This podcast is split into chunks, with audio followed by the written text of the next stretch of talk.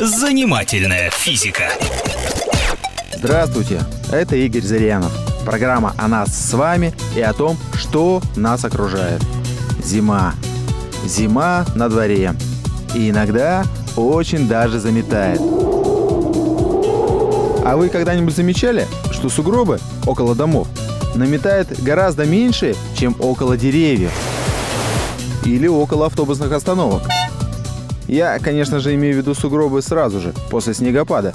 Еще до появления людей в оранжевых куртках. Начальник. Казалось бы, должно быть наоборот.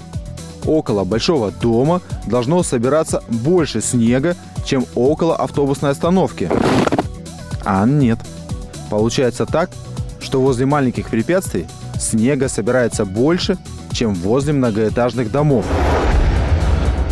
А дело вот в чем. Снег может прилипнуть к препятствию, если только подлетит к нему близко. Ну и что? Кто мешает? Подлетай себе, прилипай. А вот не дают подлететь. На улице ветер. И он, конечно, несет снег прямо на стену дома.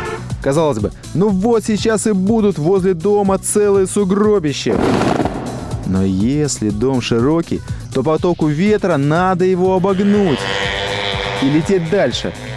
А чтобы обогнуть широкий дом, ему надо отворачивать заранее.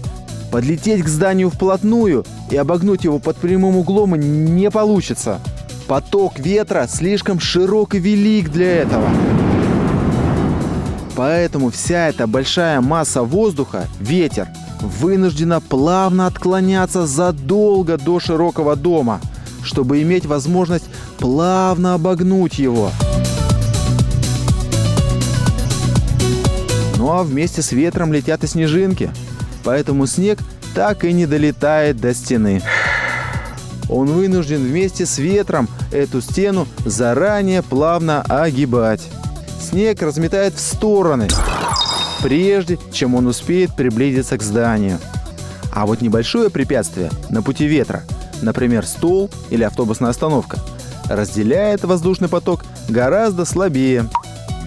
Поэтому снег имеет возможность близко подлететь к маленькому препятствию и тут же к нему прилипнуть. И попробовать сложить большой сугроб –